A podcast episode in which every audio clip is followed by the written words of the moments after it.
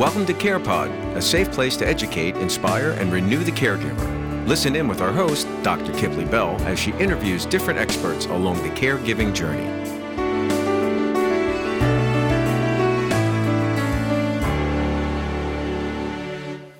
So I'm excited today. It's nice to chat with a colleague who is passionate about medicine. Who knew, right? Who has still a heart for caregiving, who's passionate about people.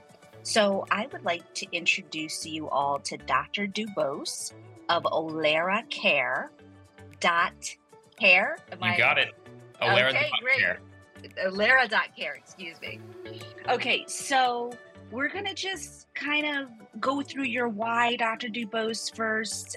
You know, it's cool now because there are those of us who are, you know, have entered the entrepreneurial space or the healthpreneurial space of medicine. But, you know, for me, you know, the humility, the, the root of it all is still at bedside and what kind of guides us and makes us credible, right, in this space. So it's just so nice to, again, have you speak with a colleague and hear your why. So just tell us about yourself, your journey in medicine, et cetera. Thank you, doctor. Absolutely. Um, so again, my name is Logan DuBose. Uh, I just completed my first year of internal medicine residency in Washington, D C at a university um, called George Washington University. And so I'm from Texas originally, uh, where I went to A and M uh, for medical school. That's Texas A and M, the Aggies. If you, if you're familiar with these individuals, they're a great bunch. Um, and I really enjoyed my training. I moved to D C um, and saw a different world. Um, I was in the uh, more of a downtown city environment, a bigger place. Um, and so tying this into what we're doing with Olera dot care, what I saw in the hospital uh, was was scary. It was scary. Um, it's, it was a lot. Patients um, often are under-resourced outside of the hospital, which leads to a vicious cycle of being in the hospital. And so part of what we're doing is, part of our mission is, how can we provide outpatient long-term care infrastructure? How can we support that? So maybe I'm not so scared in the hospital. Maybe the vicious cycle can be addressed. Um, the vicious cycle of readmissions of patients who come to the hospital and um, are discharged from the hospital, but then come right back because maybe they're not getting the support from infrastructure on the outside. And that's something that I'm want to devote my career to. Um, how can we treat patients in the hospital, and how can we think about what we can do with patients outside of the hospital better than than what I what I what I've seen so far?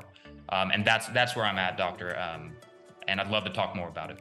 Yeah, I, th- I mean that's huge in terms of, you know, it's funny when you say you just saw a different world. It, it brings me to mind sort of that culture shock of medicine, right? Like I remember my first patient in practice and getting this knock on the door that I, I had already spent fifteen minutes. And it was really eye-opening that I've had to master the fifteen minutes. I've had to master how to be fully present, how to integrate E M R, how to be personally engaged, interactive, compassionate, empathetic, all the things, right, that either you are naturally or you learn to be in the time slot that insurance allows. So I love this kind of concept of, it's essentially an aging in place, which, you know, how do we allow people to thrive when they're faced with illness and get back to baseline and the quality of life that they desire? Is that, am I, am I capturing it? Absolutely. And further from there, related to the mission of this podcast, I believe that caregivers, um, these are families, members, and friends taking care of one another, Americans joining together. That is right now the backbone, in my opinion, of that, of the outpatient infrastructure. And so I've become obsessed with supporting caregivers as a first line. Um, how do we, and that's professional caregivers as well, in addition to family, yeah. formal caregivers. How do we bolster and support this infrastructure so that we can make some gains, make some some moves, move the needle on some of the vicious cycle that we see in the hospital readmissions. Um, so I'd love to talk a little bit about that too, if that's that's a bit. Yeah, yeah. Go ahead. Go ahead. Continue. Sure. So a statistic that I think is very striking is the amount of care that home care agencies, for example, turn away due to lack of staff. Um, when we started Olera dot care, the website was designed with funding from the National Institute on Aging to connect families to home care agencies, assisted living, independent, financial, legal support, and professionals.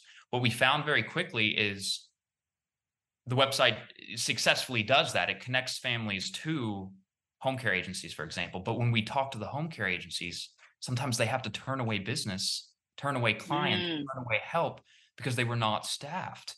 It's amazing. Yeah. Yeah. And so now we we have two, two groups that we're trying to help. Like we started with, the families connect with the resources when they leave the hospital, when they're trying to not go back to the hospital that they need um, to make sure their basic needs are met at home. But we also have to address the professionals that are supplying this care on the outpatient. And so we've got some cool things we're working on um, with that. that I can talk about as well, but that's that's our that's our goal. We're looking at how can we connect people to resources and how can we bolster those resources by attacking the staffing. I believe it's a true staffing crisis all across healthcare and a mindset crisis. You know, I'm so glad you mentioned professional caregiving because when I teach, when I lecture for Impactful Caregiving, I actually challenge our own clinical body to say, how many of you are caregivers, right? It should be one hundred percent of the audience. But somehow we've shifted, somehow we lost it. From the time we signed up, the first day we said we want to apply to medical school, or we want to be a nurse, or we want to be whatever we want to be in the healthcare space, somewhere along the continuum of systems, of life challenges, of being understaffed, overworked, all of the things, we lost the concept that we are caregivers, whether albeit professionally or personally or both. And nine times out of ten, the trends of this country are, are going towards the fact that we're going to be taking care of our own families while, or aging loved ones while we're caregiving professionally. So yeah, something has to to to rewrite that narrative. So I'm so happy to hear that Olera is on that frontier as well. I think when we think about what a caregiver is, um, it's a son or a daughter or a spouse who is advocating and going that extra mile. Um, a lot of times individuals aren't aware of, for example, aid programs um, on the local, state, or federal level. They aren't aware, they aren't able to access it because of difficulty signing up. Um, literacy levels and tech and technical savvy is strikingly low in the, in America. Um, for example, close to close to half of uh, Americans have trouble reading on a website, for example, how to find a, a frequently asked question or contact support number. And when you look at some of these aid programs, you can take, you know, the supplemental nutrition program, for example. Um, it can provide one hundred dollars, two hundred dollars in food to the elderly. Um, Six billion of that is left on the table because of lack of awareness or ability to apply. And so a caregiver is somebody who is an advocate who might, if, if this was your parent or spouse, you would you would help them do those applications, find those those things. And, and this, this is not out of the realm of a physician um, to do. In fact, a field called social work Um, helps a lot with this. And I'm inspired by social workers and what I've seen the social workers do. And we want to capture and scale some of that value that social workers bring to connect individuals. Well, really, it's it's assess the needs, identify the resources, maintenance the ongoing support from those resources. Um, so caregivers, I, I agree. We're, we're we all, it should be one hundred percent of us raise our hands. Um, we're all advocates for our patients, for our family members, um, and we want to streamline that and make that as easy as possible as a first step, you know, trying to address some of the things we see in the hospital over and over again. Absolutely. So let me let me reel back a little bit. What what's your why? What made you go into medicine? What drives you in this climate, et cetera? Uh, from a, from a real philosophical level, I believe service is one of the most rewarding things. And I think anyone in healthcare could probably relate at some reason to why they do this is the, is the rewards personally, professionally, um, that you feel when you, when you, when you put your time, knowledge, skills, and talents and, and natural joy, which for me is learning and, and applying that to something helpful. Um, when you apply all of that, you know, it's a very rewarding experience. Um, so that's what's not only gotten me into it, but continued to maintain my passion through the hard hours that, that of course, you remember and still go through it. And, you know, people will say, oh, it gets better when you graduate residency, the time. No. I don't know if I necessarily believe that. In, in different ways, in, in ways that you can control. You can right. control the amount of fatigue that you... You've got it. You've got it. But it's still hard work. And, and, and, and absolutely. You can't go into the healthcare field without that service personality, um, because it's just, it's, it's hard work. Um, it's rewarding work. But if you don't have that reward, intrinsic reward from service, that's why I've got into it. Um, if I have to kind of philosophically describe it, but that's, that's, that's where I'm coming from. I'd love to hear your yeah. story too, if, if you wouldn't mind sharing. Absolutely. So it's really a full circle moment for me. I'm actually in the process of writing a book called The Work of My Mother's Hands. Hmm. Uh, my mom is eighty-seven years old and I am caregiving for her now. And she's a retired registered nurse. So as a single mom, she did homebound elderly care, uh, you know, as I was a child. So after school, I'd go with her to uh, different elders' homes. And one elder in particular that she was with decades of his life till he passed was a gentleman named Albert DaCosta. Mm. So Albert was ninety-seven when he passed and he had dementia, but he stowed away on a boat from Italy when he was nine. And all he knew how to, to, to America, and all he knew how to do was to uh, write his name and literally build a whole brand called DaCosta Olives. And my mother was his nurse. Wow.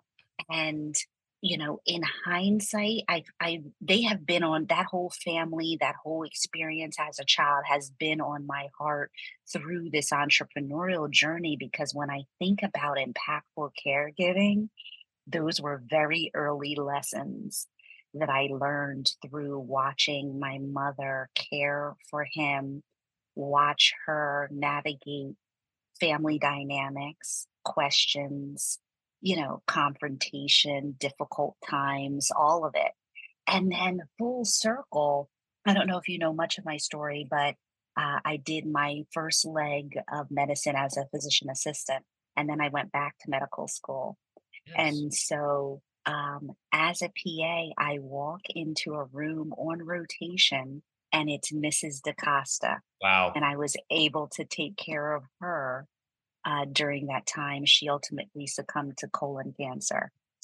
But yeah, so, you know, been volunteering with the elderly, been, you know, always had, uh, you know, had my master's in gerontology, always had a, a heavy liking to internal medicine, did my rheumatology, did rheumatology uh, with uh, my first attending, Doctor Katz, that I spoke of offline with you. And so now it's all, you know, emergency medicine as a P A, rheumatology, geriatrics, I M. So it's like all my nerdy, like, excitement. Love, love that. I love when that. When I teach and, and uh, take care of patients. Yeah, so it's cool. This episode is sponsored by Olera dot care. The company's primary focus is to create innovative products and services that cater to the evolving needs of the aging population. Olera dot care. Are you a geriatric care professional that is in need of continuing education credit? Check out our online geriatric certification courses. They are accredited by Evergreen Certification. Visit us at impactful caregiving dot com. And uh, take care of patients. Yeah, so it's cool. I think it's we're, cool. we're we're similar in the fact that we both um, maybe you enjoy internal medicine and all these fields that you've explored because of this, this broad scope that I also enjoy, which is one of the reasons why I picked internal medicine over some of the other specialties. That, that is the broad scope, and and the hospitalist function is something that that I, I plan on. That that's what I'm not planning to go to fellowship, which is um, for those listening that, that aren't aware, that's the next stage in order to specialize to be a cardiologist or a rheumatologist, for example. Um, I mm-hmm. plan to stay as an internal medicine doctor because I believe that the hospitalist role is meaningful to me because of this. The, the, their role is treat the patient in the acute setting. What is the safe discharge plan? And being the hospitalist, that's part of your your job, is to sh- to assure that the patient leaves the hospital with good support on the outside. Part of your job, you know, it should be. Um, to me, it's a very important part of the job, the most to me in a lot of ways. And so that is um, kind of my background and why I chose internal medicine. I wanted to ask you because I also had some caregiving experience um, before medical school. Um, it wasn't as early as as your story, but it was right in undergrad. I spent some time um, as an E M T, but that was more, I, I worked in, in an emergency room. So it was a little different than riding around on the ambulances and trucks. I was an assistant to the nurses. And so you could call me kind of like the caregiver in a sense. Um, you know, outside, I, I was not doing direct medical care, but I was doing what right now professional caregivers' bread and butter is, which is transferring the patient, spending time with the patient. Sometimes you spend lots of times. If they're unsafe, you need to sit with the patient for long periods of time, be the eyes and ears for the nursing staff and the and the doctor, um, be the advocate for the patient. You end up spending the most time with the patient. Absolutely. More- More than than we do at times, yeah.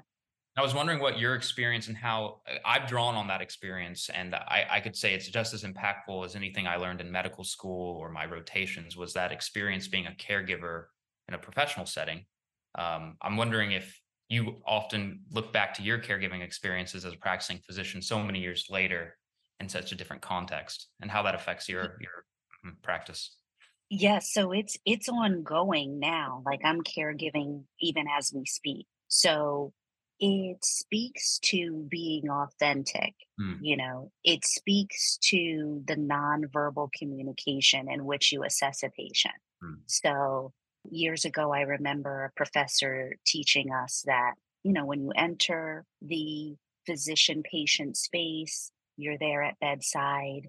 You know, how their affect is, is how it is. If they're down and depressed, you start to feel down and depressed. If they're very euphoric and happy, you start to kind of take on that personality in the room, and being mindful of, okay, is this patient fully groomed and coiffed? And they're saying, oh, doctor, I'm in such pain, but yet they are non-ill appearing, you know, they're fully put together. So looking for the nonverbal ways in which Uh, patients tell their stories as well. So how caregiving has driven me even now is really allowing that elder to have a voice, you know, and I even hold myself accountable even now. If I take my mother to an appointment, I hold my tongue and try to allow her to speak to her own circumstance, tell her H P I, speak about her symptoms, her current quality of life, et cetera, as best that as she can. Um, but I think if I had to say one change or one area of practice that has been strengthened through my caregiver experience, it's absolutely that uh, my mother and whomever you're advocating for in the, in the caregiver space, they still have a voice. And I think where the burden and the stress and the overwhelm comes is the daily loss of what you knew the person to be. And so essentially that's where my book is coming from with the work of her hands, because like it back in May, I lectured in Hawaii, and here I am in front of this large crowd, and I was telling my Albert DaCosta story, and I'm telling it how nine, I'm looking at this man pack the olives in, in midair, you know, because that's what he knew in his dementia head space. But how, wow, those early experiences of my mother, I'm still carrying out her legacy even today. Yeah. So really, uh, that has what's guided me. I feel like I've always had a heart for people. I have compassion, the things that I haven't had to learn, mm. but I have had to learn to fall back, let the patient speak, let them have their voice, even if it takes them ten minutes to utter one word, you know, they're still there. So, yeah. Thank you for sharing that. That's, I'll take that with me as well. Um, the emphasis of the voice of the patient. I think caregiving on the level of spending that extra time with the patient, physicians and nurses don't have. That's either in the impact as a family member, as a professional caregiver coming to the home, um, as a caregiver in the hospital, spending that extra time teaches that appreciation for the person that sometimes gets missed in the hustle and bustle of treating patients. Um, and I, I, can second that. My experience as a, as a caregiver prior to being a provider has given me an appreciation as well for the voice of the patient. Another thing that I'll, I'll say that I've been recommending to all medical students I speak to, to consider, or pre-medical students especially, to consider these caregiving roles, especially in the setting of the this crisis that we're in with understaffing, um, to consider these roles, because it teaches you when you're a physician someday, or you're a P A someday, or a nurse practitioner, caregivers are your eyes and ears, and they are often should be and absolutely should be at the table, the loudest voice. I, I I learned about six to eight months into residency that the loudest voice at the table should be the person who spent the most time with the patient and cares about the patient because of that time. And caregivers do that. And so I, I I'm I'm dedicated to getting as many pre-medical students and to kind of have that experience that we had prior to getting in, because that perspective um, makes all the difference when you're at the head of the table as the provider making decisions. You have the ability, or don't have to, invite the caregiver to come sit at the table as well. You don't have to do that, but you absolutely, should. absolutely. And so, curious, a curious point: were is that something you were uh, taught? Did you learn this in your training in terms of? Like in my training, I can't say I recall caregivers being included.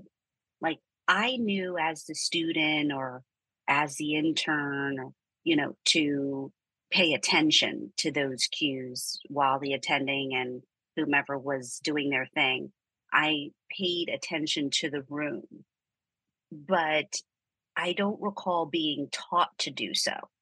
Ha- has uh, have our teaching and standards changed in, in, in any way to uh, understand caregiver roles? Doctor, I think that's what that that's up to us. Yeah, yeah, yeah. I, unfortunately, it hasn't. Um, I, I despise this term. Um, unskilled caregivers is is mm. a common jargon, um, mm. and might tell you enough right there about the current culture and the respect um, that's lacking for these individuals that are, again, professional. Um, professional caregivers are called unskilled caregivers in the medical in the medical field. Um, that wow. is, that's that's really I despise that's that. That's profound. Yeah. Right. Wow. You know, I never thought about that till you just said it. Amazing. So true. For decades, for decades, unskilled. You're absolutely right. How about it? And how refreshing is this? Because you know what else pains me? To hear patients say, doctors don't care. My doctor didn't listen to me. I just had a client that I took on yesterday. Mm-hmm. Caregiver brought her grandmother, and, you know, she literally said that the clinician told the grandmother that, you know, she's old, she's in pain, there's really nothing that can be done for her. And gave her, she showed me the prescription bottle, M A P A P. I said, this is Tylenol. And she says, well, she's taking an additional, Ty-. she said, she said, take this and then take an additional Tylenol for your pain, you know, and so many areas between the lines that we can go into there. But it it really pains me to hear, like in every, you know, I tell people all the time, in every sector, there will be good and bad apples, right? Right. Um, but it really pains me by and large that you hear so many caregivers speak to the medical profession, staff, climate as uncaring, dismissive, apathetic, the like. Uh, what are, how do you hope to be a, a game changer in that? I'm, and with Olera.care, um, what we try to do is be a problem first, solution second type approach. Mm. to. Okay. So we look for, if you're familiar with um, quality improvement, as as I'm sure you've been trained in your time, quality improvement research, the Swiss cheese model, what is the root cause? Um, that if we corrected that, maybe there'd be downstream effects. So we look for those root causes. And I think, you know, the question of how how I'd like to help this, I think one of the root causes we've talked about already is the the the, the staffing crisis. We have a staffing crisis across the board. Um, and then we have an access problem, an access problem for, so that, so, so there's two sides. There's the patients that have trouble accessing um, any providers that do exist, that are staffed. Um, that's hard to do. Um, and there's a multitude of reasons we can get into on why access to, to care on the outpatient is difficult for many. For example, transport, affordability. Um, those are some of the biggest ones, is affordability and literacy levels, difficulty navigating the system because difficulty reading and navigating the internet um, a lot of times. Um, so those are some of the access issues. And then there's the staffing issue. And I, I truly believe if doctors had ten minutes or had thirty minutes instead of fifteen, mm. uh, they would self-correct, and we might have less patients saying what you you said, um, you're hearing, which my doctor doesn't listen, my doctor doesn't care. Um, well, the doctors do care and they do listen, and the nurses care and they listen, and all the allied health professions that we we often don't get, rep- we don't represent as much, physical uh, P As, nurse practitioners, respiratory therapists, occupational, the list goes on. They care. They really do. They wouldn't be here unless they had that service mentality. But we don't have the time that we need. And I, I truly believe that that's a sta- staffing could be one of the root causes of that. Um, and so that's that's what our group is obsessed with. We're obsessed with root causes, access. Um, the website right now attempts, and we're you know we're not happy with where we want it to be even better. But it attempts to help families find resources and provide clear language on what they are um, in their local area.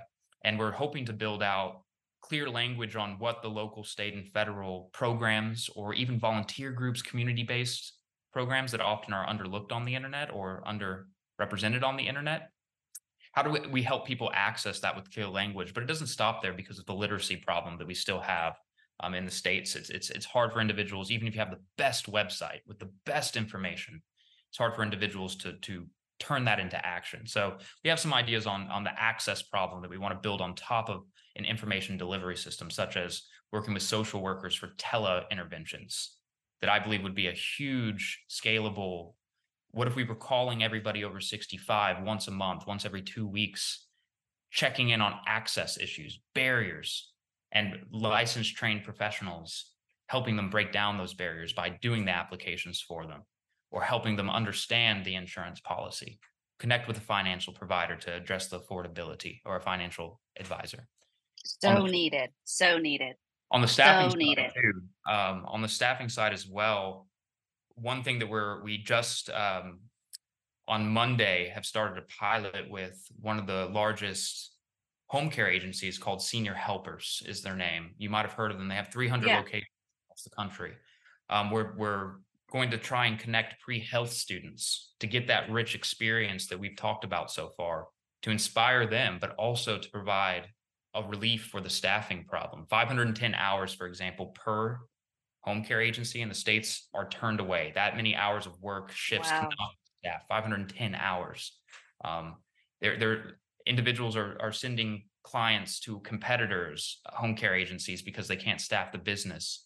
Um, so we're hoping that we can attack these two root causes, you know, the access and the staffing, and start to move the needle. And I hope when I'm an attending someday, we can walk through the hospital and see maybe instead of five or ten patients being there for preventable causes, uh, maybe we'll see a little less. And that's what we're trying to do.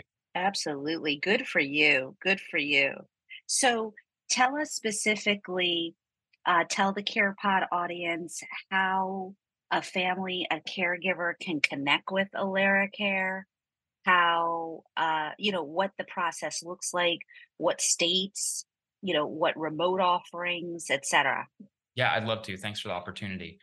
Uh, so Olera dot care is a website available in any browser, which is what you use to um, get onto the internet and search for things. Google is, is a very common browser. If you were to log on to Google, um, you'd be able to type in Olera dot care. I'll be sure to provide you a link after this as well. Um, and that website will take you to our resource data bank. Um, it's a resource directory you can think of, um, a Rolodex you could think of, of, of, of individuals and services and even some medical products that we've found through speaking with families, through showing the website to families um, over time in an iterative process that are, that are in high demand and helpful to individuals. So when you log on, you'll have the opportunity to type in your city and see those services that would be in your area. Now, we we wanted to take this a little farther because of what I've spoken about. Um, sometimes it's overwhelming, the amount of information online, um, and reading all of that can be overwhelming, and sifting through fifty different home care providers in Houston, Texas, for example, can be overwhelming. So we're trying to do a little bit of that groundwork for you. We are trying to establish these partnerships with vetted Um, high quality agencies, because the variation in quality is, is there's a big variation in quality of different home care agencies. Yeah, uh, yeah. And so you can yeah. log on to the website and you can answer some questions as well. And that will be about what exactly you're looking for, um, what your resources for financing care are, um, insurance you have. And though we're not at a point where we can tell you log on and we'll secure the care for you right now, we can tell you that we can secure quality information in our service areas. And you ask which, right now, Houston, Texas and College Station, Texas are where we've mapped what we call the elder care ecosystem. This is all of the services, providers, um, experiences that, that caregivers find themselves navigating. Um, we've mapped that in Houston and College Station, but the intentions are to go national. And we're starting slowly to build an, that infrastructure of, of mapping the, the key players that you in your caregiver journey might experience. Um, and I can talk a little bit about that, but that's what you would experience on the website. You would find resources, learning materials, personalized to your experience, attempted to be communicated in simple language um, that's, that's action-based. Um, in one place. And so that's that's our resource directory right now. And we have some other things that we're building on top um, with some recent funding that we applied for with National Institute on Aging. The whole project is funded by the National Institute on Aging. Three years ago, we received a grant for, for this priority of a personalized web-based care planning tool, um, the service. Beautiful, ready. Beautiful. So well, I'll send you this has, I'm sorry? I'll send you those links after this. Oh, yes, yes. So uh, during this episode, I'll call it sponsored by Olera dot care. We will include all of the logos, the links, et cetera. Uh, we're going to YouTube um, in November for National Caregivers Month. And uh, our podcast audience also will have um, the links on everywhere you get a podcast. So it, it will be a, a definitely a good a resource for our CarePod audience. So I'm just really thankful um, to, again, be able to speak with like-minded colleagues in this space. And I wish you all good things in your career. It's a very fruitful, challenging, rewarding um, self-reflection, really. It, it is. I wouldn't have it any other way. I've been blessed to be in medicine for twenty-two years, and I'm still a, a little, uh, still a pup in some some climates, but I'm um, like my Doctor Katz tells me, you know, you want to fall on your face a few times. You want to be still able to embrace new frontiers, new technology, you know, but also carve your own path. So I pass that that pearl on to you as well. Thank you. And it's so, been an absolute yes. pleasure. Thank you for having me. Yes, absolutely. Thank you so much. Great information right from the source. For more information on how to caregive like a boss, check out impactful caregiving dot com. Want to be a guest on the show? Contact us at CarePod at impactful caregiving dot com.